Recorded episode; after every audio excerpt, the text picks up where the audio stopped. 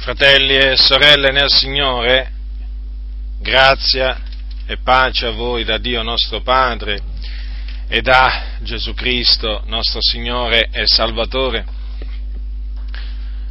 A noi è stato dato rispetto a Cristo non soltanto di credere in Lui, ma anche di soffrire per Lui. Questo è quanto ci dice in maniera eloquente la Sacra Scrittura. Ora, è bello sentire che siamo stati, ci è stato dato di credere in Cristo, che significa che siamo stati destinati a credere in Cristo, ma è altrettanto bello sentire che ci è stato dato anche di soffrire per Cristo e quindi anche qui che siamo stati destinati a soffrire per Gesù Cristo, il Signore, il Salvatore, Dio benedetto in eterno. Ora, le sofferenze fanno parte della vita del cristiano. Non c'è nulla di strano che un cristiano soffra per Cristo, niente. Ciò che è strano è quando un cristiano non soffre per Cristo.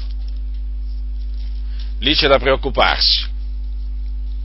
Ma non c'è assolutamente da preoccuparsi o da meravigliarsi se un cristiano soffre per Gesù Cristo a motivo del buon nome che è invocato su di lui, che è il nome di Gesù Cristo.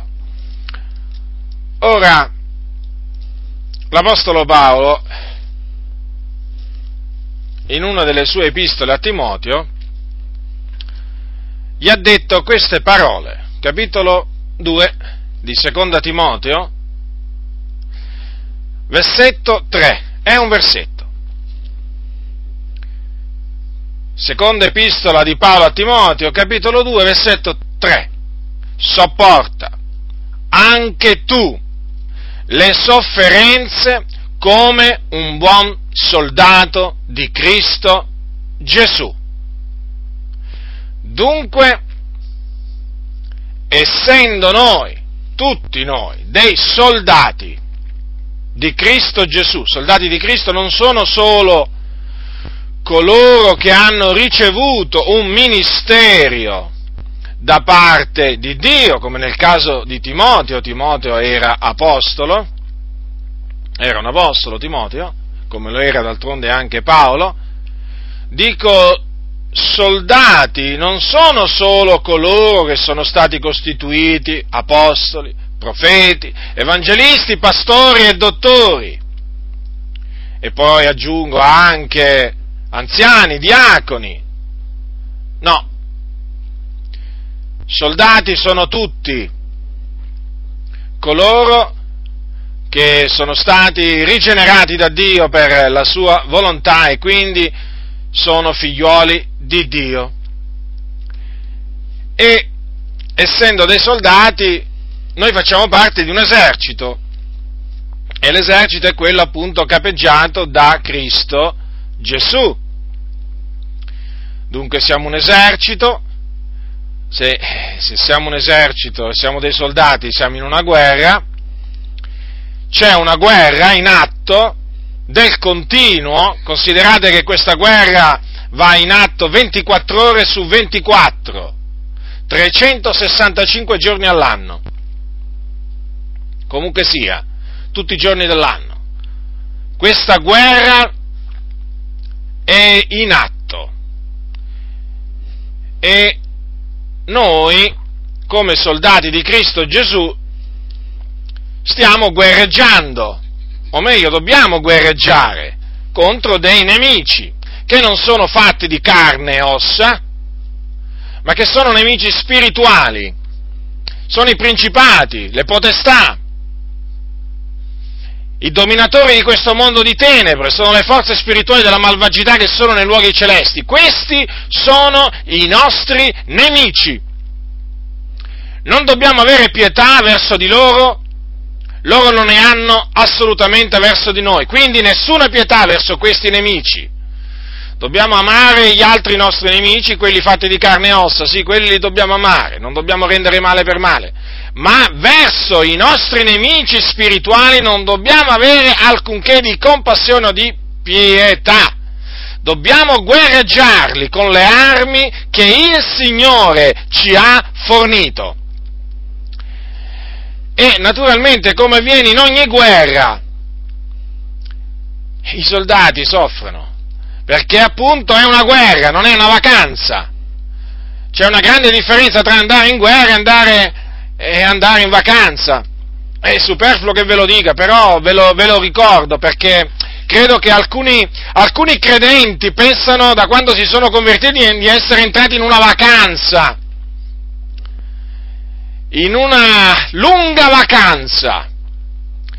Eh, infatti dal momento che si sono convertiti si sono addormentati, si sono messi là su una sedia a sdraia per, diciamo, umanamente parlando, e si sono addormentati sulla sedia a sdraio perché gli hanno fatto credere che, fatto credere che la, la, la loro era una vacanza. Invece no.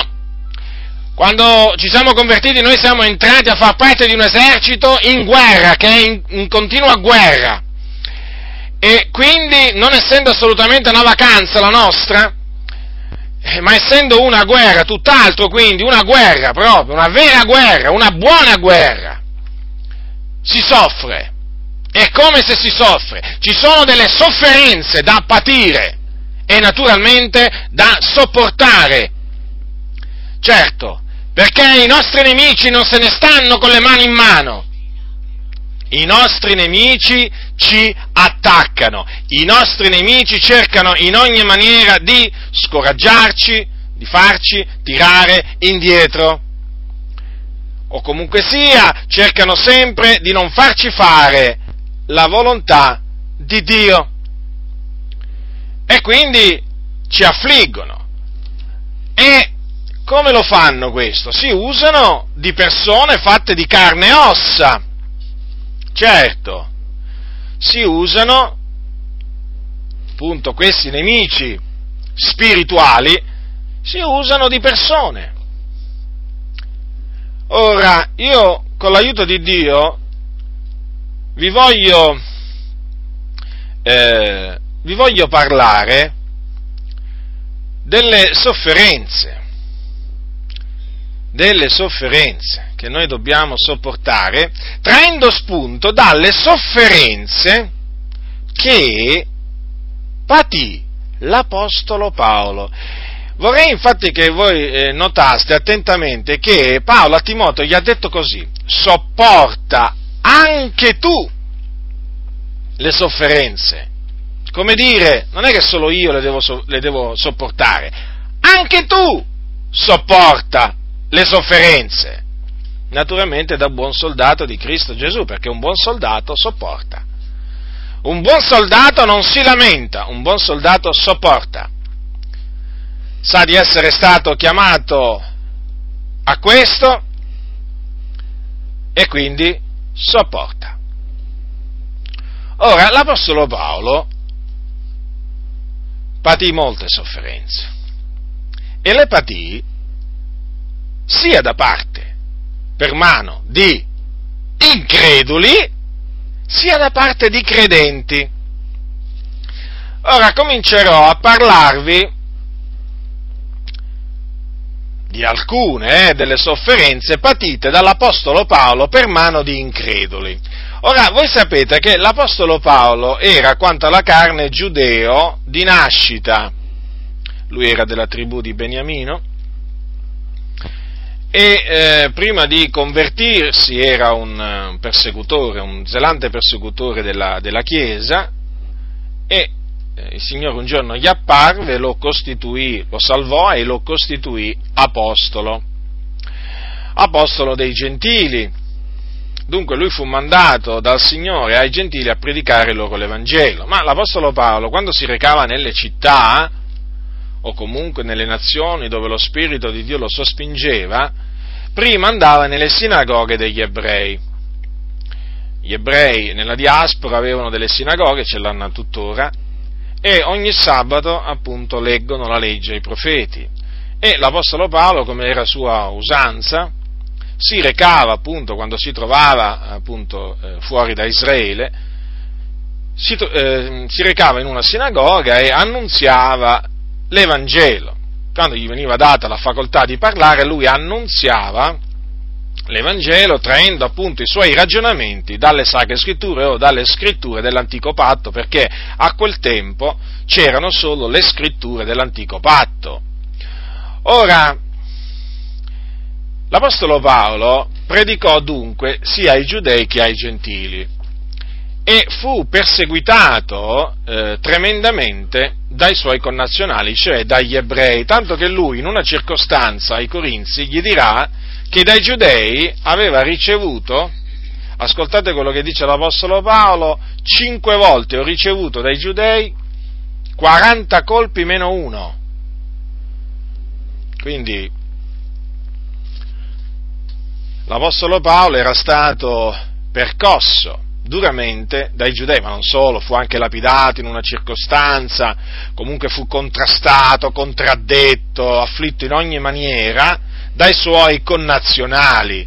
Naturalmente qui bisogna parlare di suoi connazionali non credenti, è chiaro, stiamo parlando di giudei che non credevano in Gesù Cristo, perché quei, quei giudei che credevano in Gesù Cristo poi andavano, si separavano appunto dai giudei non credenti, si separavano e appunto formavano, formavano le, le comunità, formarono le prime comunità che appunto sorsero per opera di Paolo e dei suoi, e dei suoi collaboratori.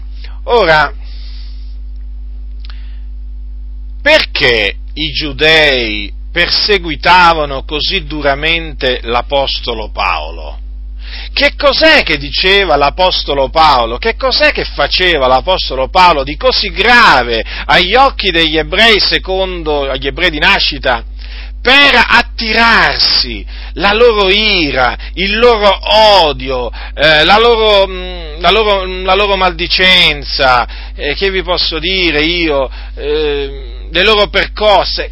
Che cos'è che diceva e faceva l'Apostolo Paolo? Semplicemente questo, annunziava loro Cristo e Lui crocifisso, unico mezzo di salvezza per l'uomo e in particolare vi vorrei dire che l'Apostolo Paolo era odiato e perseguitato e quindi soffrì per mano dei giudei perché lui annunziava per mezzo di Cristo agli ebrei la remissione dei peccati e per mezzo di lui diceva eh, agli ebrei chiunque crede è giustificato di tutte le cose delle quali voi non avete potuto essere giustificati per la legge di Mosè. Ora queste parole sono di una, eh, di una gravità dal punto di vista ebraico enorme.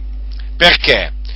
Perché voi dovete sapere che gli ebrei allora, come anche oggi, pensano di poter essere giustificati per la legge di Mosè, cioè in altre parole, mediante le loro proprie opere. E l'Apostolo Paolo, nel momento in cui annunziava loro la giustificazione soltanto per la fede in Cristo Gesù, cosa faceva? Annullava, annullava agli occhi degli ebrei il potere giustificatorio che secondo gli ebrei la legge di Mosè aveva.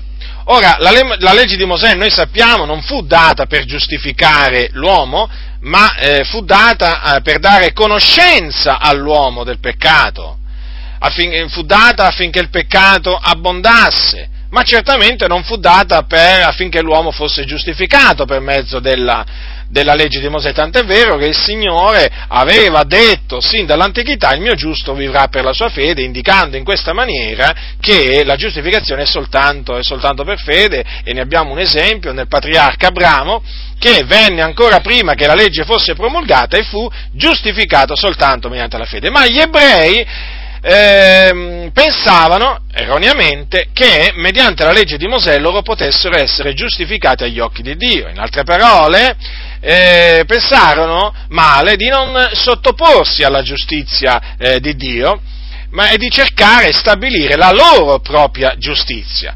Ora, allora dunque, eh, mettetevi al, al, posto degli ebrei, per un momento que, al posto di quegli ebrei, arriva uno in sinagoga che comincia a dire guardate, mediante le opere della legge che voi state compiendo, voi non potete essere giustificati, voi continuate a rimanere nei vostri peccati. L'unica maniera per essere giustificati davanti all'Iddio d'Abramo, di Isacco e di Giacobbe è quella di credere nel Signore Gesù Cristo, cioè credere che Gesù di Nazareth è il Messia promesso da Dio e che è morto sulla croce per i nostri peccati e risuscitato per la nostra giustificazione.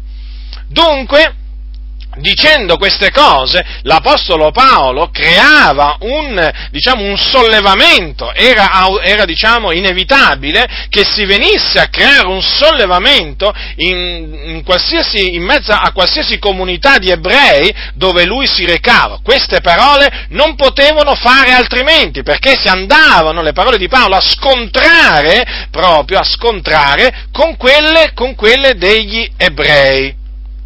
Dunque, ecco perché gli ebrei lo perseguitavano anche di città in città talvolta, di città in città. Considerate quanto era, eh, diciamo, perseguitato fu perseguitato l'Apostolo Paolo dai suoi connazionali e diverse volte cercarono di metterlo a morte, però non ci riuscirono, non ci riuscirono. Ora, riflettete adesso per un momento se questa fu la ragione per cui degli uomini che eh, cercavano di stabilire la loro propria giustizia e si rifiutavano di sottoporsi alla giustizia di Dio, ora, se degli uomini nel sentire quelle parole, si ribellarono all'Apostolo Paolo, lo afflissero e lo fecero soffrire, perché naturalmente queste cose non è che facevano piacere all'Apostolo Paolo dal punto di vista umano, eh? gli procuravano naturalmente un grande, gli procuravano un grande dolore. Ora è evidente che ancora oggi, nel momento in cui noi andiamo a annunziare a coloro che pensano di essere giustificati per le loro opere, noi andiamo ad annunziare loro che invece si viene giustificati soltanto mediante la fede in Gesù Cristo, è inevitabile che si scateni una persecuzione nei nostri confronti e che dunque anche noi siamo perseguitati e siamo afflitti per mano di costoro. A chi mi riferisco? Lo avete compreso, penso in maniera molto chiara, ai cattolici romani naturalmente, perché vedete, i cattolici romani, quantunque dicano di essere eh, cristiani, membri della Santa Chiesa Apostolica Romana, ora i cattolici romani pensano di essere giustificati per le loro opere la dottrina eh, del catechismo cattolico in merito alla salvezza è questo, quello che dice in definitiva, che si viene giustificati mediante le opere. Dunque la giustificazione si deve meritare agli occhi di Dio. Le, le, afflizioni di Cristo, i meriti di Cristo, viene detto esplicitamente dalla Chiesa Cattolica Romana non sono sufficienti per dare una piena giustificazione al peccatore che si ravvede e crede nel Signore Gesù Cristo. Dunque costoro non si sottopongono alla giustizia di Dio,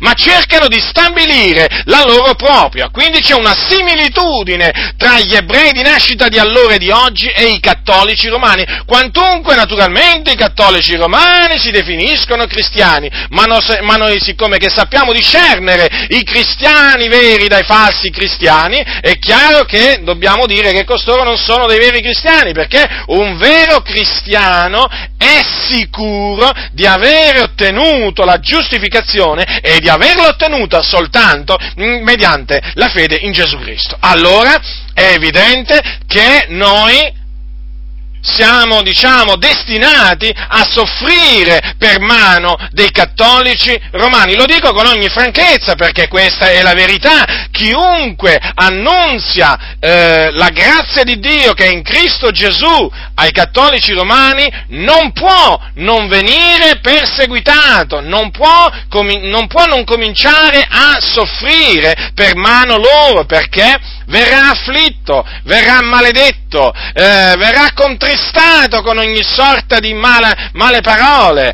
eh, può anche essere percosso perché le cose non sono, non sono, cambiate. Ora, la dottrina della giustificazione eh, della Chiesa Cattolica Romana passa per i sacramenti, loro hanno un sistema sacramentale fatto appunto di sette sacramenti. Ora, i sacramenti eh, tramite cui eh, si ottiene la giustificazione eh, sono, in, sono, in, particolare quelli indispensabili, sono il battesimo e la penitenza, naturalmente con, tutti, con tutte le cose annesse a queste cose che non voglio, non voglio dilungarmi, Ah, naturalmente non voglio dilungarmi entrando nel merito, comunque sia, è una dottrina perversa, una dottrina che non ha niente a che fare con la dottrina della giustificazione così come era insegnata dall'Apostolo Paolo, perché, lo ripeto, è una giustificazione, quella della Chiesa Cattolica Romana, basata sulle opere. La morte di Cristo è come se non fosse avvenuta, perché in definitiva l'uomo si salva da sé, facendo il bravo in altre parole, ma non è assolutamente così. Allora, io dico questo, io dico questo, è normale dunque, è normale che si venga mh, mm, afflitti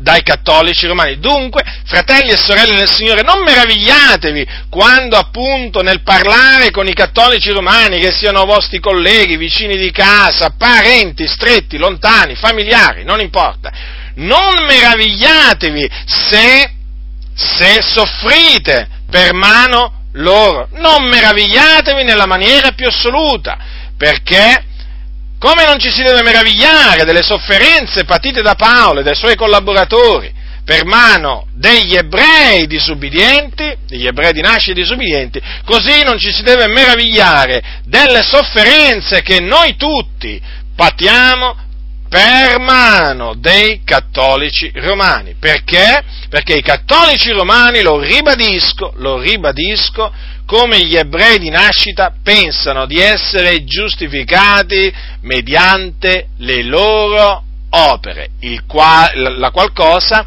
non è vera. Ecco dunque perché questa, eh, ecco perché nascono queste acerbe discussioni, ecco perché diventano furibondi quelli della, della, Chiesa Cattolica Romana nel momento in cui noi andiamo loro ad annunziare che si viene giustificati soltanto mediante la fede in Gesù Cristo. Perché? Perché con un messaggio così semplice noi annulliamo tutto il loro sistema sacramentale. In altre parole, con queste poche parole noi annulliamo andiamo a togliere l'efficacia, annullare l'efficacia dell'acqua benedetta che il prete gli ha versato sulla testa quando erano piccoli e quando erano adulti. Andiamo ad annullare la remissione dei peccati o comunque la soluzione che il prete dà al penitente cattolico. L'andiamo ad annullare proprio, non, mm, è come se non esistesse più in quel momento, perché appunto que, queste cose non sono più necessarie per ottenere la giustificazione ordinata e prestabilita da Dio e quindi è fare loro un torto. Loro naturalmente pensano che noi stiamo facendo loro un torto, pensano che noi stiamo cercando di deviarli dalla verità e dunque si arrabbiano, si infuriano e ci perseguitano. È così. È così, vedete fratelli, la dottrina, cioè l'annunzio, l'annunzio eh, della eh, salvezza per grazia solta, mediante la fede in Gesù Cristo è un pugno nello stomaco ai cardinali, ai vescovi, ai preti e al Papa, un pugno nello stomaco. È qualcosa di terribilmente brutto, perché? Perché toglie in un, in un momento, toglie praticamente quasi tutto il cattolicesimo. Quasi tutto il cattolicesimo, naturalmente eh, si, si, finisce poi col papato, perché anche quello, nel momento in cui l'uomo viene giustificato, in cui l'uomo accetta questo messaggio che si viene giustificati per sola, per sola fede, è chiaro che poi non sentirà più il bisogno del Papa, non sentirà più il bisogno eh, di andarsi a confessare dal prete, non sentirà più il bisogno naturalmente di fare pellegrinaggi, eh, di fare mortificazioni e di, naturalmente di dare i soldi al Vaticano, naturalmente non dimenticatevelo mai questo, e dunque, naturalmente comprando indulgenze e così via, e dunque, e dunque voi, voi mettetevi al posto per un momento dei vertici del Vaticano, eh? mettetevi solo per un momento e pensate quanto danno gli procura questo semplice messaggio quando viene accettato. E dunque quanto siano ostili a noi, a noi che annunziamo questo messaggio. E badate bene, e badate bene che come faceva l'Apostolo Paolo, così dobbiamo fare pure noi. L'Apostolo Paolo diceva agli ebrei con ogni franchezza eh, che chiunque crede è giustificato di tutte le cose delle quali voi non avete potuto essere giustificati per la legge di Mosè. E noi dobbiamo annunziare ai cattolici romani, naturalmente potrei aggiungere anche ai testimoni di Geova, ai mormoni, ai musulmani e, e così via, noi dobbiamo dire loro chiaramente, eh, che loro, mediante la fede in Gesù Cristo, possono essere giustificati di tutte le cose, delle quali non possono e non, non, non hanno potuto essere giustificati né mediante l'acqua del prete, né mediante l'assoluzione del prete, né mediante le indulgenze dei papi, plenarie, non importa, parziali, non importa di che tipo di indulgenze, non potranno mai essere giustificati ponendo la loro fiducia nella Chiesa cattolica romana. Questo bisogna avere il coraggio di dirlo. Molti non hanno il coraggio di dirglielo. Vedete, quando io considero che l'Apostolo Paolo ebbe il coraggio di dire agli ebrei, delle quali, eh, voi non avete potuto essere giustificati per la legge di Mosè, ma vi rendete conto che... Co- io credo che molti, eh, molti, mm, molti fratelli gentili di nascita come sono io naturalmente, non si rendono molto bene della pesantezza di queste parole che l'Apostolo Paolo diceva agli ebrei. Perché per gli ebrei la legge di Mosè è tutto, è la vita, è la vita, è ciò che di più sacro hanno al mondo i precetti della legge di Mosè.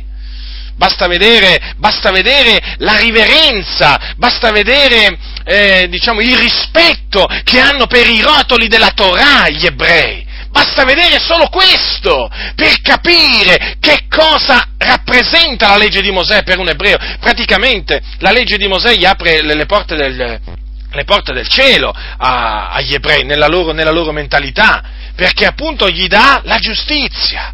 Comprendete quindi l'Apostolo Paolo cosa gli stava dicendo? Eh? Gli stava dicendo qualche cosa proprio di apertamente contrario alla loro, alla loro, alla loro dottrina. È la stessa cosa. La stessa cosa quando noi diciamo ai cattolici romani, guardate, guardate che l'acqua del prete non vi ha rimesso nessun peccato. Guardate che la soluzione che avete ricevuto e che ricevete dal prete non può nella maniera più assoluta rimettere alcun peccato vostro. Guardate che col tramite le indulgenze voi non potete assolutamente non potete assolutamente entrare in cielo tramite le, le chiavi che ha il Papa, perché dicono che il Papa ha le chiavi.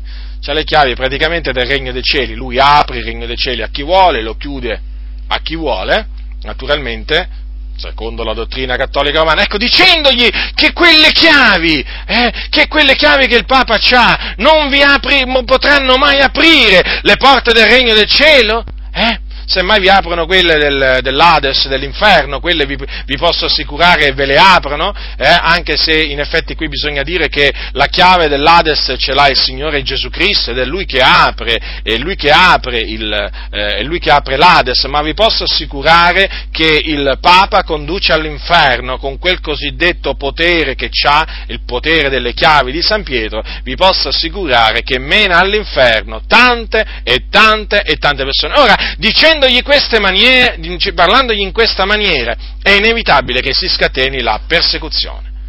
Dunque siate avvertiti, fratelli nel Signore, siate franchi con i cattolici romani, siate franchi, siate chiari e non abbiate paura naturalmente di quello che avrete a soffrire. Ricordatevi che prima di voi hanno sofferto gli apostoli proprio, che erano ebrei di nascita o comunque quegli apostoli ebrei di nascita che andarono ad annunziare l'Evangelo della grazia a, eh, agli ebrei di nascita, si, si, soffrirono molto appunto per mano loro. Dunque, coraggio, continuate ad annunziare l'Evangelo come si conviene anche ai cattolici romani.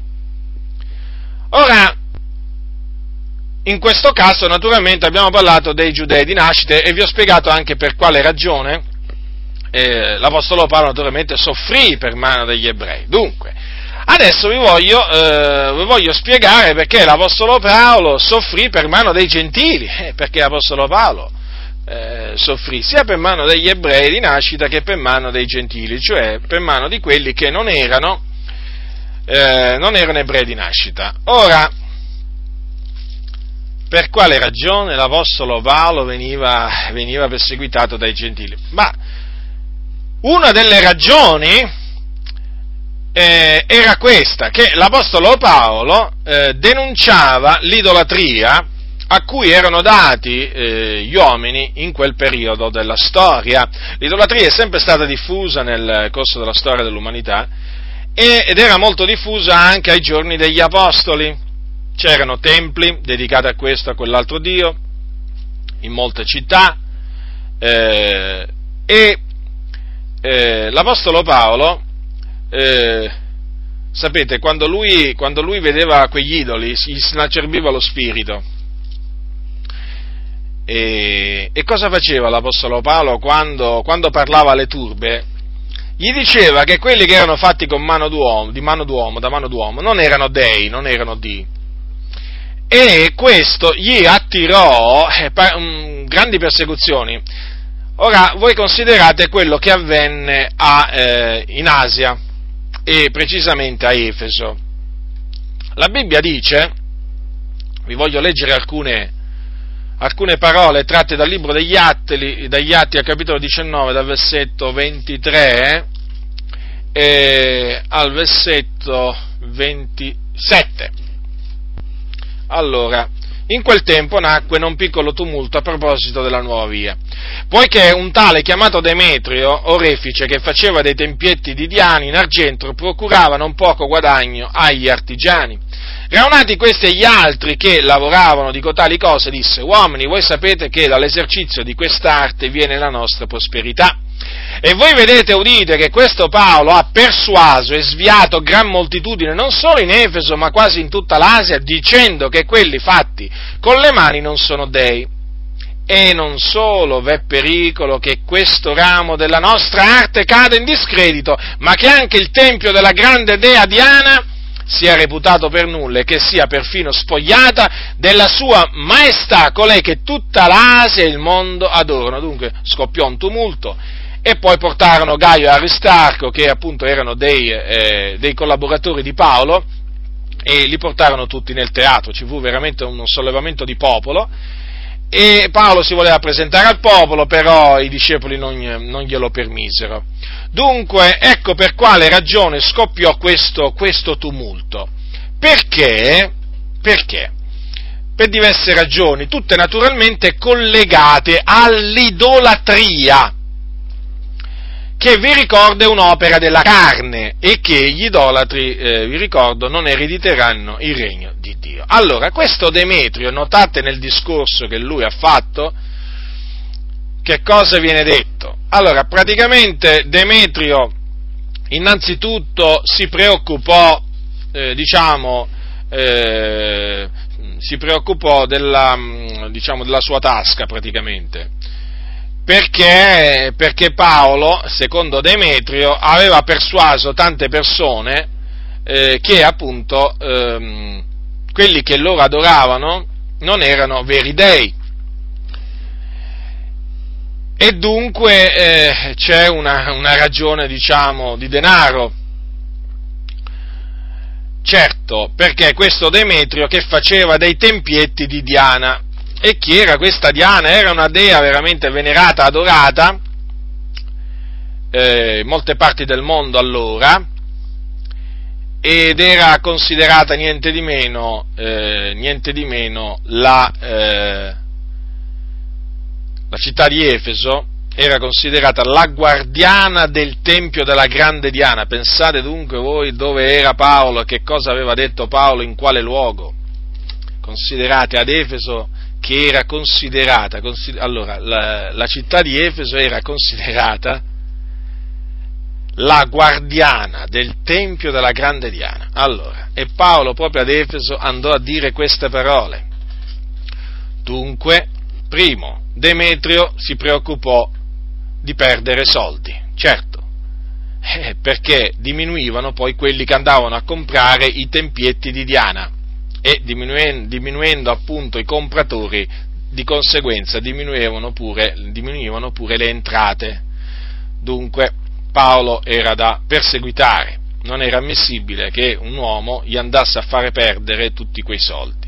Poi, Demetrio eh, disse le cose come stavano in effetti e disse che non solo c'era il pericolo che questo rame della loro, della loro arte cadesse in discredito, e quindi le cose si erano veramente messe male, eh, per Demetrio e tutti gli artigiani si erano veramente messe male, perché si vede che avevano perso molti clienti e quindi era in grande pericolo eh, pericolo di estinzione appunto dell'artigianato là, de, face, degli artigiani che facevano i tempietti di Diana. Eh, e poi dice anche che c'era il pericolo che il tempio della grande dea Diana fosse reputato per nulla certo perché c'era appunto questo tempio e poi naturalmente c'era il pericolo che fosse spogliata della sua maestà, la dea Diana. Ora, quindi vedete l'Apostolo Paolo con quelle poche parole, che cosa, che danno, tra virgolette naturalmente, produsse a quelle persone. E costoro non è che rimasero con le mani in mano, ma scatenarono una furiosa persecuzione appunto contro, contro gli apostoli. È chiaro, sono sofferenze quelle, eh, quando si solleva un tumulto. Dunque, per avere fatto che cosa l'Apostolo Paolo? Si scatenò questo tumulto, mica piccolo, eh, un grande tumulto, per avere riprovato una delle opere della carne, ce ne sono tante, ma comunque in questo caso parliamo dell'idolatria. Sofferenze dunque, altre sofferenze per mano di increduli, in questo caso per mano di idolatri, qui non erano, qui non erano ebrei, eh? qui erano gentili, perché gli ebrei non adoravano la dea Diana. Ora, vedete, noi ci troviamo in una nazione che voi sapete viene definita, viene definita cristiana, eh, ma non è proprio cristiana assolutamente. Questa è una nazione mariana, dobbiamo, dobbiamo chiamare eh, le cose con il loro vero nome, questa bisogna definirla una nazione mariana, perché? Perché gli abitanti di questa nazione, la stragrande maggioranza degli abitanti di questa nazione, dal più piccolo al più grande, rendono il loro culto alla grande Dea Maria, io la chiamo così, la grande Dea Maria, allora che naturalmente Dea non è, ma che l'hanno fatta diventare così, l'hanno fatta diventare la regina del cielo, la porta del cielo, la corredentrice, eh, l'hanno fatta diventare l'avvocata, insomma, eh, l'hanno fatta diventare l'immacolata, l'hanno fatta diventare l'assunta, insomma, veramente Maria, c'ha più titoli Maria che Gesù nel catechismo della Chiesa Cattolica Romana. Considerate che qui a Roma ci sono molte più basiliche, eh, io le chiamo così i luoghi di culto della Chiesa Cattolica Romana, ci sono molte più basiliche, quindi da più piccola a più grande, anche se improprio, ma io ho deciso di chiamarle così, eh, ci sono più, eh, più, basiliche dedicate a Maria che a Gesù. Già la dice, già la dice lunga di quanto sia considerato Gesù nella Chiesa Cattolica Romana. Basta, basta solo questo, basta e avanza una volta li ho contati proprio, voi prendete un qualsiasi, un qualsiasi pagine, pagine gialle o pagine bianche, non mi ricordo adesso, una volta proprio mi sono messo a contarli tutti proprio, chi a meno chi è a Roma, ma io credo che anche nelle maggiori città italiane, credo che se uno comincia a, eh, a, diciamo, a contare nella, nelle rubriche telefoniche le, le, diciamo, i luoghi di culto della Chiesa Cattolica Romana, sicuramente vi posso assicurare che sono più quelli dedicati a Maria che a Gesù, ma d'altronde. Allora, volevo dire, oggi in questa nazione milioni, milioni, milioni di persone rendono il loro culto alla grande Dea Maria, voi sapete che Maria era la madre di Gesù, un'umile ancella, fu scelta da Dio per dare alla luce il figliolo di Dio, visse diciamo, una, una vita sottomessa a Dio, eh, noi la consideriamo beata perché appunto fu prescelta da Dio proprio per dare alla luce, per eh, mettere in questo mondo il figliolo, il figliolo di Dio ma Maria, la Bibbia non ci dice che nacque, che nacque, senza peccato, la Bibbia non ci dice che rimase sempre vergine, la Bibbia non ci dice che eh, poi è stata assunto in cielo. Eh, tutte queste cose le ha inventate la Chiesa Cattolica Romana eh, nel, corso, nel, corso, del tempo e, e, naturalmente la Bibbia non ci dice nemmeno che eh, in cielo Maria intercede per noi o comunque con le sue preghiere ci avvicina a Gesù. Tutte queste cose sono cose inesistenti nella Bibbia, sono cose che non hanno niente a che fare con la verità, eppure sono cose che in questa nazione vengono credute da milioni, milioni e milioni di persone, piccoli e grandi. Ora mm, eh, è chiaro mm, che naturalmente in onore di Maria vengono fatte statue piccole, grandi, medie, medaglie, eh, viene fatto un po' di tutto in onore di Maria, voi lo sapete molto bene dovunque vi troviate, voi lo sapete molto bene che Maria è veramente la grande dea Maria per, per, eh, per i cattolici romani, come lo era per gli Efesini, eh, Diana, la grande dea Diana, Maria è diventata la grande dea Maria, la grande dea Maria. Allora, eh, viene fatto di tutto in onore di Maria, il Papa non ne parliamo, poi ogni volta che parla, ogni volta, comunque sia spesso, raccomanda o il mondo a Maria, raccomanda l'Italia a Maria, eh, raccomanda i terremotati a Maria, perché lui raccomanda tutti a Maria. Gesù, ma perché raccomandare persone a Gesù? Ma alla fine Gesù, perché Gesù? Che cos'è Gesù? Ma Gesù per la Chiesa Cattolica Romana è, è pressoché nulla, alla fin fine è più importante Maria, ve lo ripeto. Quindi vedete che in questa nazione che si dice cristiana il culto a Maria è un culto che ormai ha soppiantato il culto al Signore eh, Gesù Cristo. Questo è sotto gli occhi di tutti.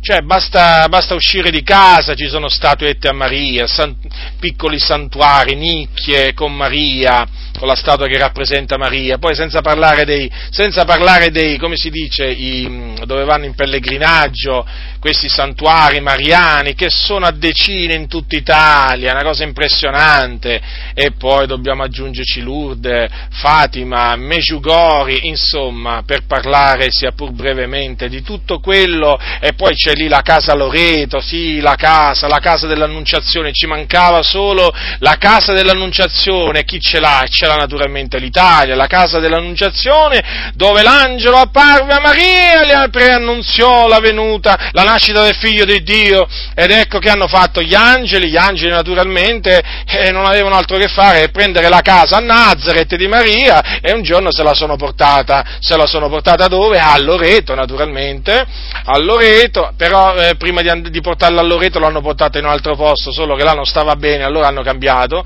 hanno cambiato destinazione, gli hanno fatto cambiare destinazione e poi alla fine la destinazione finale è stata Loreto. E guarda caso questa, questa casa è spuntata, eh, è spuntata in un attimo sotto, sotto il, il, il papato di un papa che veramente il denaro lo amava lo amava veramente tantissimo e eh, naturalmente tutto questo molti cattolici non le sanno queste cose e pensano che quella la vera niente di meno casa dell'annunciazione dove l'angelo apparve a Maria. Ora in Italia ci abbiamo pure pensate eh, la, casa, la casa dell'annunciazione eh, naturalmente dedicata a tutta Maria Che altro? Mi sto dimenticando qualcosa? Ma sicuramente sì, perché oramai in questa nazione veramente non c'è, non c'è niente che non sia, nel cattolicesimo, non c'è niente che non sia, diciamo, eh, contaminato del culto a Maria. Non c'è pressoché niente.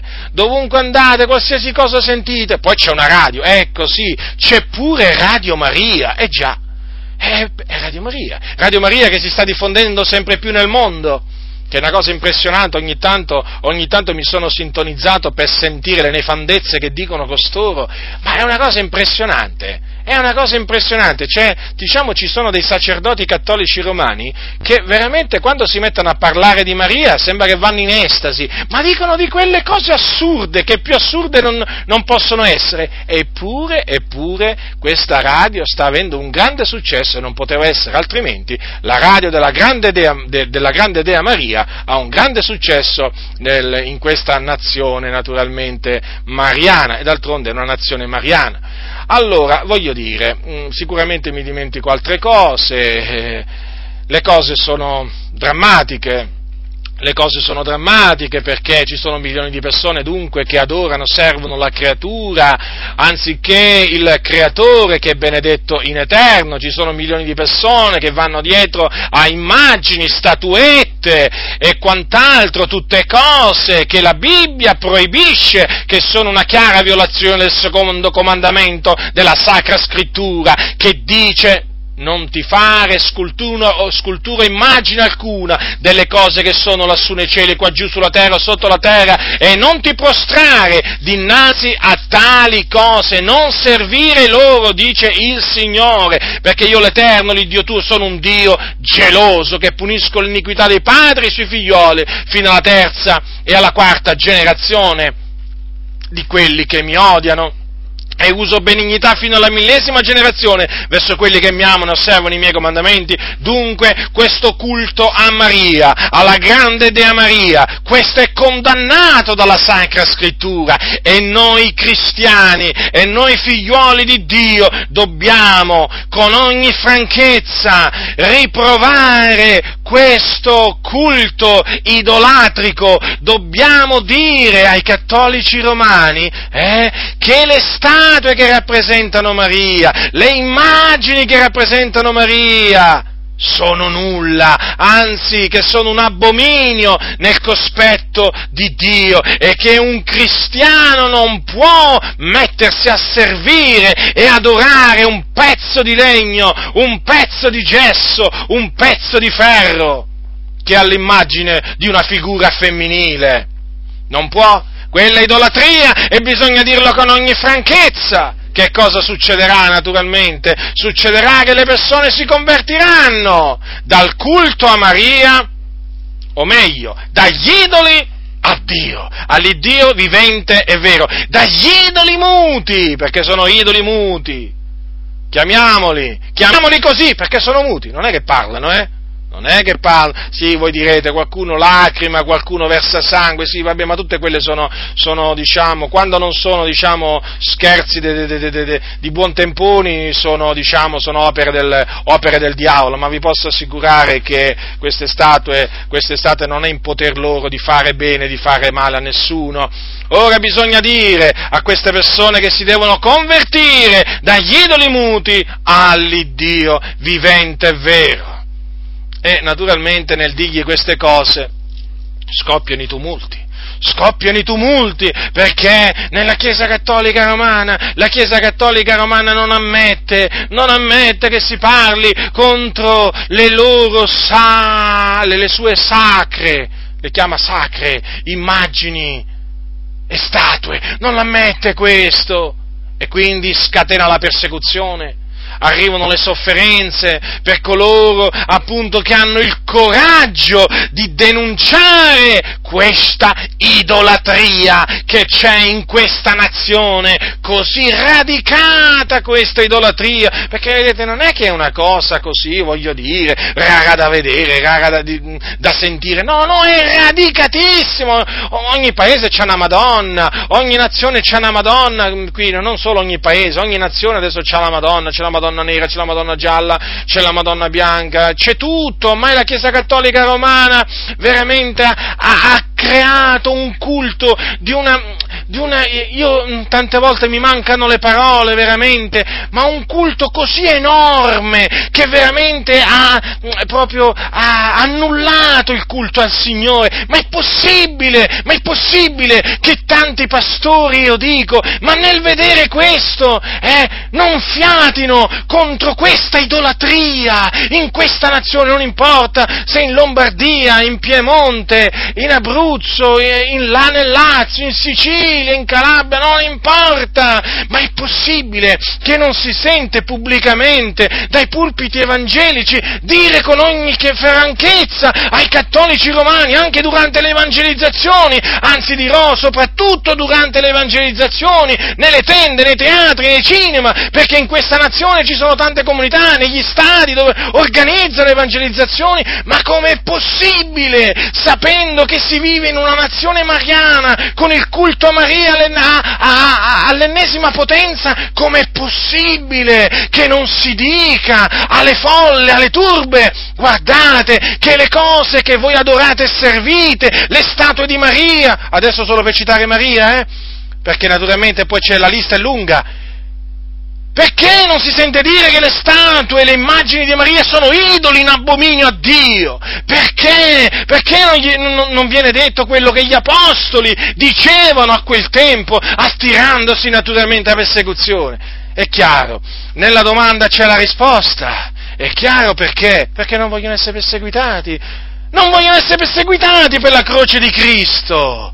Ecco perché, e questo è triste, considerare veramente questo come noi popolo di Dio abbiamo il privilegio di soffrire per Cristo nel dire la verità e invece questi, questi pensano che sia un qualcosa di disonorevole attirarsi le persecuzioni eh, de, de, de, dei cattolici romani, ma no, non è disonorevole, è una cosa onorevole perché ciò significa che abbiamo detto loro la verità è solo la verità, chiamando le cose con il loro nome. E io insisto su questo perché purtroppo per troppi anni ho visto o meglio ho sentito questo silenzio, perché, come ho detto altre volte, questo silenzio è assordante, è assordante, ti spacca i timpani questo silenzio di questi pastori, perché non è ammissibile, fratelli, non è ammissibile, non è ammissibile, non è giustificabile.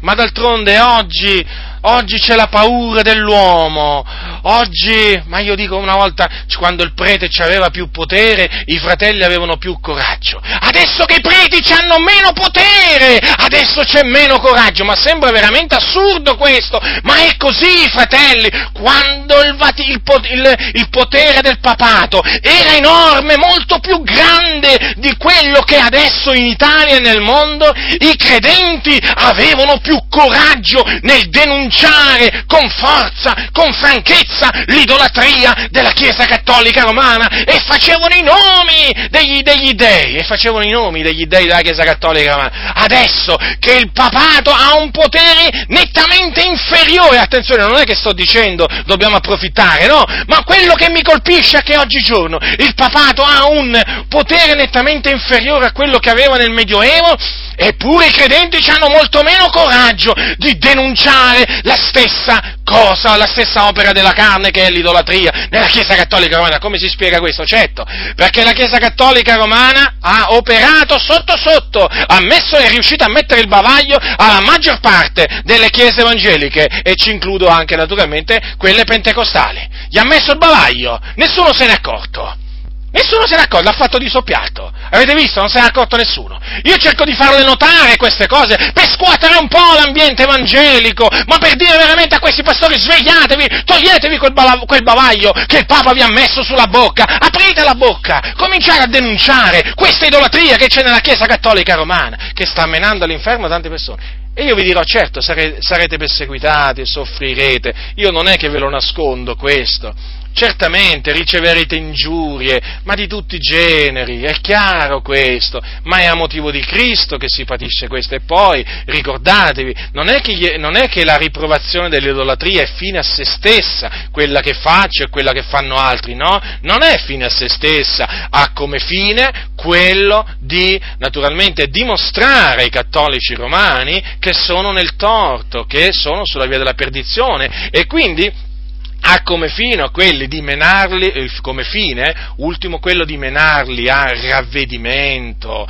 perché il nostro desiderio è che i cattolici romani si ravvedano dalle loro opere morte, tra cui c'è appunto il culto alla grande Dea Maria Capite perché? Capite perché? È l'amore, è l'amore. Che cos'era? Che cosa spingeva l'Apostolo Paolo a dire, a dire ad Efeso appunto che quelli fatti con mano d'uomo non sono, non sono dei? Era l'amore di Cristo. È solo l'amore di Cristo che ci spinge e ci deve spingere a dire queste cose non dire queste cose per uno spirito di parte, per contenzione, no, il Dio ci guardi da queste cose, no, ma per sincerità, per amore di quelle anime. Perché, vedete, io come dico spesso, io se fossi, io se fossi un cattolico romano, a me veramente piacerebbe incontrare qualcuno, eh, un evangelico, eh, un evangelico che mi dicesse guardandomi negli occhi, tu sei un idolatra, tu stai perdendo il tuo tempo dietro Maria, dietro, dietro Padre Pio e così via, stai perdendo il tuo tempo. Questi non ti possono fare alcunché di bene, sono in abominio a Dio, abbandonali, convertiti al Signore. Ecco, io questo amerei. Siccome che io amerei questo se fossi al loro posto, allora naturalmente io faccio questo naturalmente nei confronti dei cattolici, naturalmente eh, io sono odiato dai cattolici, eh, sono sbeffeggiato, ma comunque è normale, non voglio dire che, che, c'è di strano, anzi l'Apostolo Paolo ha sofferto ancora di più. Dunque, fratelli nel Signore, attenzione, attenzione a non considerare una cosa disonorevole, eh, soffrire per mano dei cattolici dopo avergli detto che le loro opere buone non li possono giustificare e naturalmente anche che eh, la grande Dea Maria, naturalmente, tra virgolette, non, non li può salvare, eh, non può fare niente per loro, eh, anzi che il culto a Maria è un culto che li porterà direttamente all'inferno perché quel culto loro non lo stanno rendendo praticamente a Maria, ma lo stanno rendendo a quel demone, a quel demone che eh, diciamo si traveste da Maria, perché quel culto è un culto ai demoni. Tutte queste Marie che appaiono non sono altro che demoni che si travestono appunto eh, da Maria. A Mesugora, per esempio, ecco lì è proprio la patria delle, la patria delle, delle, rivelazioni celesti da parte di Maria, lì è proprio pieno di demoni, è chiaro che lì i demoni proprio si fanno beffa a non finire di tutti coloro che vanno là e aspettarsi di la parola, la parola della grande Dea Maria, ma quelli sono demoni, demoni che si travestono da Maria, spiriti seduttori, spiriti malvagi, che riescono a camuffarsi, perché è cosa diciamo abbastanza semplice per loro fare questo, a camuffarsi da Maria e fargli dire queste queste cose che portano le persone lontano dal Signore Gesù Cristo, o meglio, che tengono le persone eh, lontano dal Signore Gesù Cristo. Quindi, fratelli nel Signore, vedete, avete visto qua avete visto qua naturalmente eh, che, cosa, eh, che, cosa, succede quando, quando, si comincia a riprovare l'idolatria. Naturalmente, naturalmente non, è, non, è, da sottovalutare anche quest'altra cosa, che quando si riprova quando si riprova l'idolatria della Chiesa Cattolica Romana, ricordatevi che c'è dietro un grande commercio, eh? Cioè ci sono aziende, ci sono tanti artigiani ancora oggi che vivono, vivono nel fare eh, sta, eh, statuette, statue piccole, grandi che siano, immagini, insomma, c'è un, c'è un grande, mm, diciamo, come si dice io, ci sono molti artigiani, molti che lavorano appunto eh, per, eh, per diffondere il culto a Maria. E quindi è evidente che nel momento in cui noi diciamo queste cose veniamo eh, odiati e naturalmente ingiuriati anche da coloro che eh, vedono appunto minato con le nostre parole il loro commercio, perché poi ci sono quelli che lo vendono, e naturalmente anche loro, la loro cosiddetta arte. E quindi noi andiamo a colpire praticamente con questa predicazione, andiamo a colpire interessi economici, finanziari. E dunque nel fare questo non c'è, eh, non c'è di che meravigliarsi se appunto eh, veniamo offesi e veniamo etichettati nel, nelle più svariate maniere, è normale. Ora vi ho voluto citare appunto questi esempi di eh, sofferenze patite dalla, dall'Apostolo Paolo per mano di increduli. Ma vi ho anche detto prima che le, pers- le, le sofferenze un credente le, eh, le patirà anche per mano di altri credenti. Certo, certo, io eh, quando mi sono convertito devo dire che non avrei mai immaginato, ve lo dico con ogni franchezza, io non avrei mai immaginato di patire più per mano dei credenti o di sedicenti credenti che per mano di increduli. Sono stato più offeso ma questo lo dico naturalmente, non, ripeto, non faccio la vittima, io sono contento di soffrire per il Signore, però queste cose ve le dico con ogni, con ogni franchezza, mosso da sincerità. Ho ricevuto più ingiurie, più ingiurie, più offese da credenti che, che dagli increduli. Considerate un po', considerate un po'. Allora, ehm, vi dicevo, non avrei mai immaginato quando mi sono convertito di dover affrontare queste dure lotte in seno alla Chiesa di Dio. All'inizio, in effetti, all'inizio, in effetti io non venivo, eh, non venivo perseguitato dai credenti. Sapete perché? Perché non mi santificavo, non pregavo, non leggevo la Bibbia. Lo dico a mia vergogna questo, però è la verità. Io all'inizio della mia conversione mi ero conformato molto bene all'andazzo, all'andazzo che c'era, diciamo, nelle comunità. Considerate che io niente di meno, niente di meno io inneggiavo alla musica rock cristiana, volevo convertire alla musica rock cristiana, che parliamo degli anni Ottanta, quelli che incontravo. Considerate voi all'inizio io, diciamo, co- come ero, ecco, ma io veramente mi ero conformato bene. Naturalmente ero convertito, annunziavo l'amore del Signore, ero certo la mia salvezza, però ero veramente ignorante. Devo, devo, usare questa parola a riguardo di quel periodo nella mia vita, io ero veramente ignorante perché ignoravo molte cose. Allora, io quando ero ignorante eh, ero ben voluto, ero ben voluto, tutti mi cercavano, eh, poi io ero uno anche che continuava a dire barzellette anche dopo che mi sono convertito. Io vi dico queste cose eh, per farvi capire un po' il, diciamo, il cambiamento poi che c'è stato. Insomma, ero uno anche che faceva ancora divertire, e insomma, eh, d'altronde chi mi aveva detto mai che certe cose non si dovevano fare, non, non, non le diceva nessuno. E quindi io un po' mi ero accodato, e, però sentivo nel, nel mio profondo intimo che non ero soddisfatto di tutto questo. E, e, quindi ero ben voluto, sorrisi, abbracci, oh, che bello! Però che cosa è successo? È successa una cosa che, diciamo, eh, per molti sarà strana sicuramente.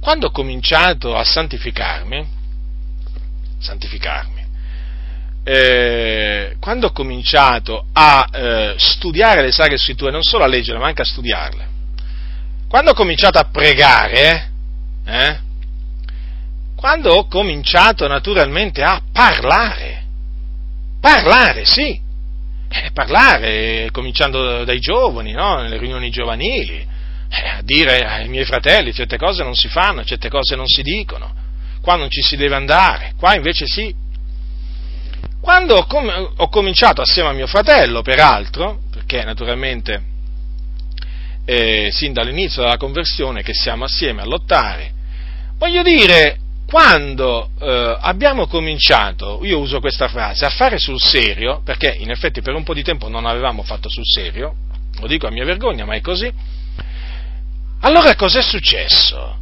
Sono cominciate le sofferenze. Sono cominciate le sofferenze perché i sorrisi sono diminuiti, le pacche sulle spalle pure, gli abbracci pure. Ma non è che eravamo diventati dei cattivi, disonesti, ambigui, no! Ci stavamo santificando. e vedevamo un fuggi-fuggi, una sorta di fuggi-fuggi, cioè c'era, eh, come si dice, la gara chi ci evitava prima. Ma si notava questo, ma si notava. Si radunavano, si radunavano, diciamo, in segreto i giovani senza farci sapere dove si radunavano, perché oramai la nostra presenza era diventata scomoda. E perché? Era diventata scomoda? Perché volevamo parlare del Signore, perché volevamo pregare, volevamo andare a evangelizzare. Mi ricordo che, mi ricordo che quando organizzavano la, diciamo, la, come, dire, le, le, come si dice, quando andavano in pizzeria, all'inizio si era in 30, diciamo erano, erano parecchi, eravamo parecchi. Poi quando, quando, si andava a evangelizzare eravamo 4 o 5. Eh, insomma, a un certo punto abbiamo cominciato anche a fare notare queste cose. Naturalmente queste cose piano piano. E eh, naturalmente per queste cose ci siamo cominciati a tirare, diciamo, male parole e abbiamo cominciato a vedere che siamo stati discriminati cominciavamo a essere discriminati, ma un po' da tutti, eh? semplicemente perché ci santificavamo, perché la parola di Dio eh, diventava sempre di più il nostro diletto, eh, e poi naturalmente perché prendevamo sempre più, sempre più piacere nella preghiera, e dunque in questa maniera, naturalmente prendevamo sempre più piacere anche a dire quello che imparavamo, che il Signore ci dava grazia di imparare, e nel fare questo vedevamo che quelli che avrebbero dovuto incoraggiarci, strano ma vero, erano i primi a scoraggiarci con le loro facce, con le loro parole e con i loro fatti. E questo ci rattristava, soffrivamo per questo, ci dicevamo, ma Renato, diceva mio fratello, ma com'è possibile? Ma come quando, quando eravamo dei burloni, quando, quando prendevamo le cose alla leggera, eravamo ben voluti? Adesso invece che stiamo cominciando a fare sul serio nel, con le vie del Signore, ecco qua che trattamento ci riservano. È chiaro che all'inizio fu un po' più dura, però grazie a Dio siamo rimasti fermi, siamo rimasti fermi e naturalmente, eh, come, dice, come disse il Signore, come il Signore disse il Signore Geremia, essi torneranno a te ma tu non tornerai a loro. Allora, vi stavo dicendo che io quando mi sono convertito non, non avrei mai, già mai pensato, non avrei già mai pensato che quei fratelli, eh, quei fratelli che avrebbero dovuto incoraggiarmi poi sarebbero stati i primi a discriminarmi e a, naturalmente a, vedermi, a vederci di, di, brutto occhio perché in effetti il nostro zelo, mi ricordo, non era più gradito, ma era così visibile Beh, ancora oggi è più o meno la stessa cosa da parte di taluni, naturalmente, ma è chiaro che questo avveniva tanti anni fa, tanti anni fa. Allora, l'Apostolo Paolo, l'Apostolo Paolo, quando si pensa all'Apostolo Paolo, alle sofferenze patite dall'Apostolo Paolo, si pensa che l'Apostolo Paolo abbia patito solo dai giudei di nascita, che non si volevano convertire al Signore, ehm, male male parole le abbia ricevuto solamente da, dai gentili di nascita, che non si volevano convertire dagli idoli all'Iddio vivente. No, no. L'Apostolo Paolo, guardate, è stato, eh, è stato afflitto, è stato contrastato, è stato contraddetto anche da credenti. Sì, sì. E questo va detto, questo va detto per amore della verità. Ora vi voglio leggere un, alcuni passaggi per farvi capire quello che vi sto dicendo. L'Apostolo Paolo dice ai Corinzi, ascoltate, capitolo 9, primo Corinzi, non sono io libero? Non sono io apostolo? Non ho io veduto Gesù il Signore nostro, non siete voi l'opera mia nel Signore? Se per altri non sono apostolo, lo sono almeno per voi, perché il suggello del mio apostolato siete voi nel Signore. Ora, cosa vuole dire Paolo che se per altri non sono apostolo, lo sono almeno per voi? Che c'erano dei credenti, eh? Che non riconoscevano nell'apostolo Paolo un apostolo. Sembra incredibile questo, sembra incredibile, eppure, eppure è così. Come? Uno dirà l'Apostolo Paolo. Come? C'erano credenti che si permettevano di dire che lui non era un apostolo? Sì, c'erano. C'erano. Perché i ribelli, voi dovete sapere, in mezzo alla Chiesa non è che esistono solo oggi. Non è che è una razza quella dei credenti ribelli spuntata ieri, no? Esiste da molti secoli, c'era, vede, anche al tempo dell'Apostolo Paolo, non riconoscevano in lui un apostolo, come lui che era stato chiamato direttamente dal Signore mediante una rivelazione, ad essere apostolo, infatti poi diceva anche apostolo per volontà di Dio e non per, e non per volontà degli uomini, ebbene proprio lui, sì, diciamo che aveva fondato tante comunità, e poi naturalmente senza, naturalmente, allora, senza considerare la sapienza che gli era stata data, l'umiltà, insomma, eh, Paolo era un vero apostolo. Ebbene, considerando tutte queste cose assieme, che cosa si doveva sentir dire l'Apostolo Paolo o sentir dire che c'erano alcuni che non riconoscevano in lui un apostolo? La stessa cosa è ancora oggi. La stessa cosa ancora oggi, non perché uno riceve un ministero dal Signore in mezzo alla Chiesa e viene riconosciuto da tutti come diciamo avente quel ministero, no, vi posso assicurare che è come a quel tempo, ci sono alcuni, se tu hai ricevuto un ministero, ci sono alcuni che non, non riconosceranno che tu hai ricevuto quel, quel, ministero, perché? Perché le cose diciamo vanno avanti, vanno avanti così e devono, e devono, andare, e devono andare avanti così. Poi vi voglio fare notare un'altra cosa, mm, per, far, per farvi, diciamo, per confermarvi quanto appunto vi ho appena detto. C'erano, mm, prendete Filippesi, allora prendete Paolo, eh, allora, l'epistola di Paolo ai Filippesi, ascoltate queste parole che Paolo scrisse ai Filippesi, eh? allora vi voglio leggere, allora, eh, dal versetto, dal versetto 12 al versetto 18, eh, 18, sì, 18? Sì, sì. Allora, dice l'Apostolo Paolo ai Santi di Filippi, capitolo 1, eh, Or fratelli, io voglio che sappiate che le cose mie sono riuscite piuttosto al progresso del Vangelo, tanto che a tutta la guardia pretoriana e a tutti gli altri è divenuto notorio che io sono in catene per Cristo e la maggior parte dei fratelli nel Signore, incoraggiati dai miei legami, hanno preso vie maggiore ardire nell'annunziare senza paura la parola di Dio. Vero è che alcuni predicano Cristo anche per invidia e per contenzione, ma ce ne sono anche altri che lo predicano di buon animo. Questi lo fanno per amore, sapendo che sono incaricato della difesa del Vangelo, ma quelli annunziano Cristo con spirito di parte, non sinceramente credendo cagionarmi afflizione nelle mie catene. Che importa? Comunque sia, per pretesto di sincerità, Cristo è annunziato. Gloria a Dio. Dico io.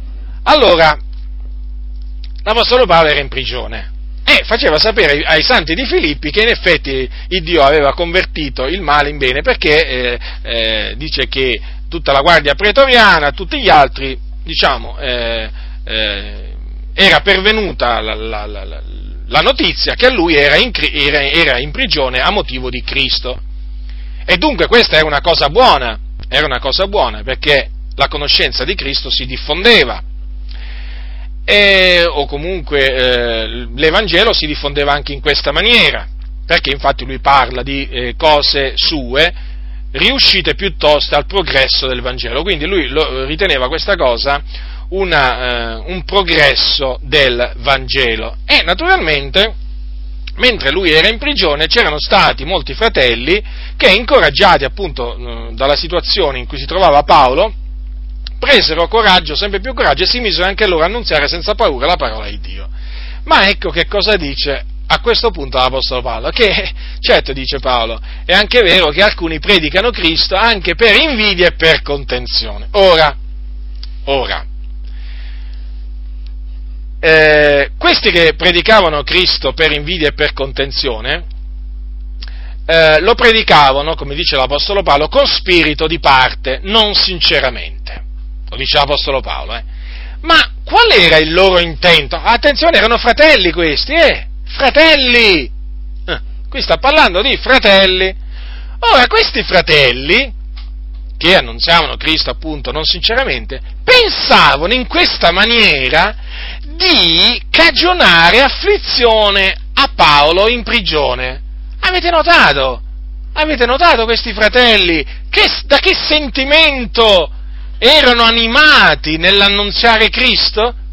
Eh, da un cattivo sentimento, perché volevano in quella maniera affliggere l'Apostolo Paolo, cioè come dire, non gli bastavano le afflizioni che già lui pativa in carcere per essere incatenato, no, volevano cagionare ulteriori, ulteriori sofferenze all'Apostolo Paolo, perché pensavano così, l'Apostolo Paolo sentirà che noi predichiamo Cristo per invidia e per contenzione e così si affliggerà. Ecco, ben gli sta.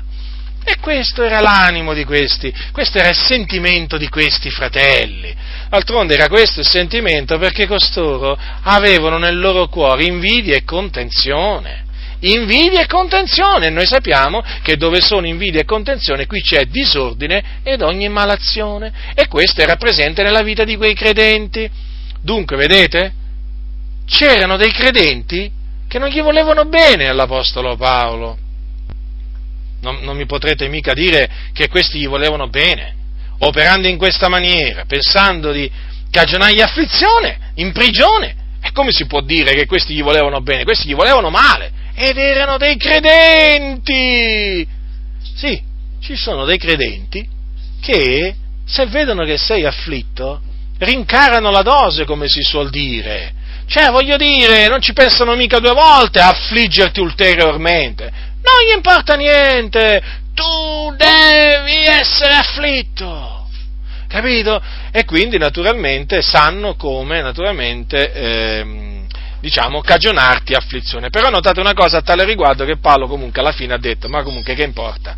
O per predesto in sincerità Cristo annunziato, di questo, di questo si rallegra. Certo, perché alla fine anche se io sento che uno per esempio si mette a predicare, un fratello si mette a predicare Cristo per farmi un dispetto a me, ma che ben venga alla fin fine, tanto Cristo è annunziato, e l'Evangelo è annunziato, eh, l'Evangelo si diffonde e anche delle anime possono essere, possono essere, salvate, perché ricordatevi anche che l'Evangelo è potenza di Dio per la salvezza di ognuno che crede e l'Evangelo che, l'Evangelo che salva non è colui che annunzia l'Evangelo che salva. Quindi colui che annunzia Cristo può anche predicarlo per invidia e per contenzione e badate che ce ne sono di questi che predicano per invidia e per contenzione, con spirito di parte, non sinceramente. Uh, quanti ce ne sono! Quanti ce ne sono! La, la lista è lunga. Ora voglio dire, eh, non sono costoro che salvano, è l'Evangelo, è l'Evangelo, e quindi alla fin fine che importa? Ma che importa? Anche se, tanto, eh, anche se eh, annunziano Cristo per invidia e contenzione, io mi rallegro perché Cristo è annunziato, non è che mi rallegro perché sono invidiosi e sono contenziosi, no, no, la loro invidia e la loro contenzione la riprovo, però mi rallegro perché alla fin fine tanto il Dio cosa fa? Converte il male in bene. Ecco perché l'Apostolo Paolo, ecco l'Apostolo Paolo perché si rallegrava, perché alla fine poi Cristo era annunziato, sapienza di Dio, potenza di Dio e così via. Dunque vedete alla fine, fratelli nel Signore, eh, che tipo di fratelli che esistono, eh? Esistevano allora e esistono, esistono oggigiorno. Eh, io sono sicuro che se io fossi messo in prigione, come fu l'Apostolo Paolo a motivo di Cristo, ci sarebbero dei fratelli che agirebbero esattamente come, come, come questi qua si metterebbero a annunziare Cristo per invidia e per contenzione pensando di cagionarmi afflizione, perché mi, siccome che mi vogliono bene, allora farebbero la stessa cosa. E però sono anche sicuro che ce ne sarebbero anche degli altri che avrebbero, diciamo, sì, diciamo, prenderebbero ancora più forza e, e veramente annunzierebbero Cristo di buon animo, per amore, sapendo che sono incaricato della difesa del Vangelo, come diceva l'Apostolo Paolo. Ciò che è già stato prima, fratelli nel Signore, non meravigliatevi mai di quello che succede, perché è già successo. Allora, vorrei adesso, vorrei adesso farvi presente, eh, vorrei adesso farvi presente eh, come, cosa dicevano altri credenti dell'Apostolo Paolo, come si comportavano verso di lui. Allora, secondo Corinzi capitolo 10. Allora, mm, diceva l'Apostolo Paolo al versetto 9, versetto, versetto 9, versetto 10 del capitolo 10 di Secondo Corinzi. Dico questo perché non paia che io cerchi di spaventarvi con le mie lettere. Difatti, dice taluno, ben sono le sue lettere gravi e forti, ma la sua presenza personale è debole. La sua parola è cosa da nulla. Ora, guardate che qui sta parlando di fratelli, eh? Mezza la chiesa di Corinto, pensate, la chiesa che aveva fondato lui. E c'erano alcuni che dicevano, bah, Paolo, ma guarda lì, la sua presenza personale proprio debole, debole, debole. Certo, perché si dice che Paolo era piccolo, di statura, infatti la parola Paolo significa proprio piccolo, e quindi la sua presenza personale è debole, vedete, se la prendevano pure con la presenza personale di Paolo, ma poi se la prendevano pure con la sua parola, ascoltate, ascoltate, che offese. La sua parola è cosa da nulla. Ma vi rendete conto che cosa dicevano, che cosa dicevano quei credenti della parola di Paolo? Ma è cosa da nulla. E quindi, vedete, fratelli nel Signore, Paolo, eh, questo, anche, anche questa eh, per lui fu una sofferenza, è chiaro, perché non fa piacere sentire queste cose, poi da parte di credenti. E ancora oggi, fratelli, non meravigliatevi, non meravigliatevi se diciamo quantunque voi camminiate nella verità, nella giustizia, nella santità fanno, alcuni credenti si fanno beffe di voi e usano male parole nei vostri confronti. È normale, perché vedete, in mezzo alla Chiesa ci sono sempre stati ribelli e per cui questi ribelli detestano chi, chi cammina nella verità, nella giustizia, nella santità, chi predica la giustizia, li detestano e quindi è inevitabile la persecuzione, è inevitabile la sofferenza. E adesso vi voglio citare un altro esempio, un altro esempio di, di oggi, oggi, oggi questi qua vengono chiamati cari fratelli, questi qui sono i cari fratelli, i ribelli oggi vengono chiamati cari fratelli.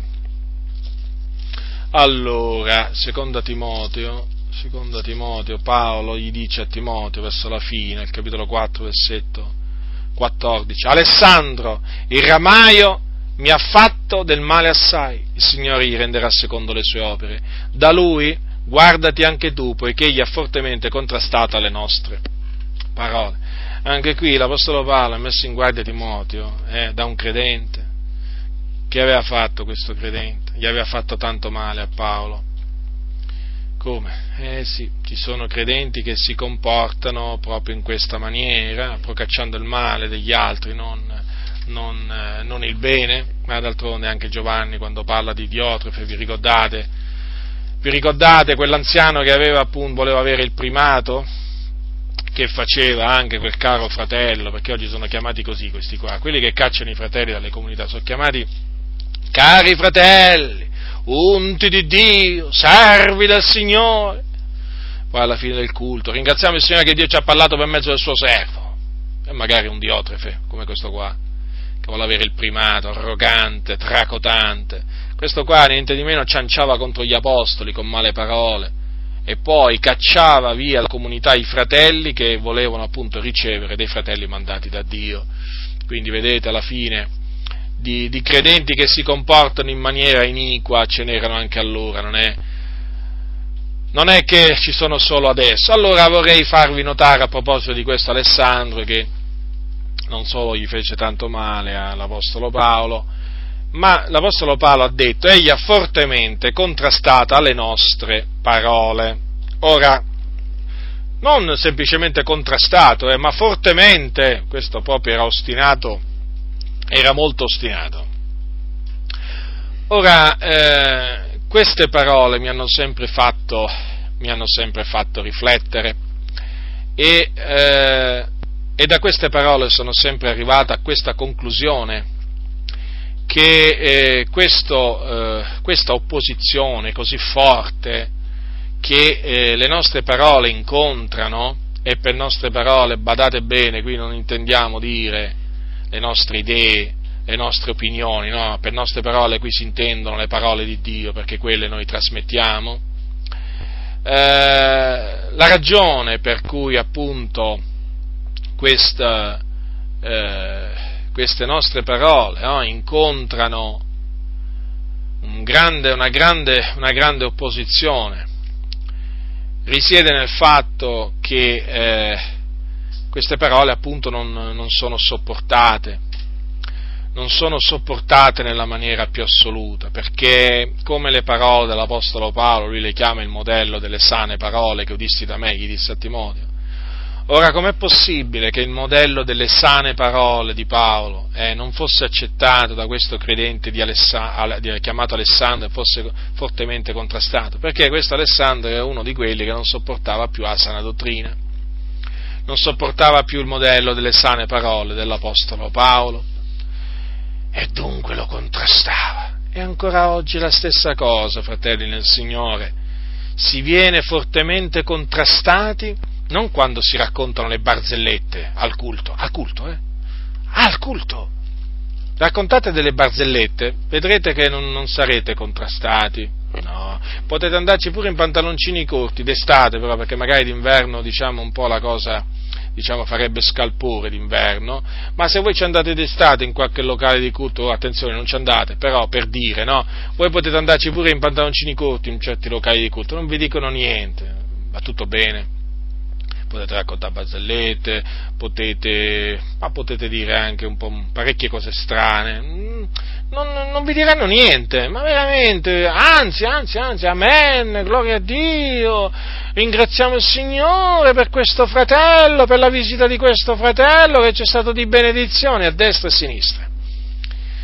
Insomma, voi vi potete comportare male e non essere eh, contrastati, ma cominciate a comportarvi bene, ad essere d'esempio alla fratellanza, cominciate a annunziare il modello delle sane parole di Paolo, cominciate, cominciate a dire che la donna si deve vestire con verecondie modeste, non di trecce d'oro o di vesti sontuose, di perle naturalmente, di tutte queste cose che non si addicono a una donna che fa professione di pietà, cominciate a dire che la donna deve imparare in silenzio con ogni sottomissione perché non le è permesso di insegnare, cominciate a dire che la donna si deve mettere sul capo quando prega o profetizza un se, il velo, che è, un, è il segno dell'autorità da cui dipende, e questo naturalmente lo deve fare a motivo degli angeli, cominciate a dire ai fratelli, fratelli, non andate al mare perché il vostro corpo è il Tempio dello Spirito Santo questo Tempio va conservato in santità ed onore,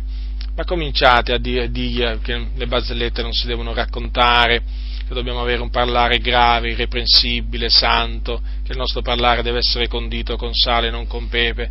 Ecco, cominciate a dirgli queste cose, anche pacatamente. Eh?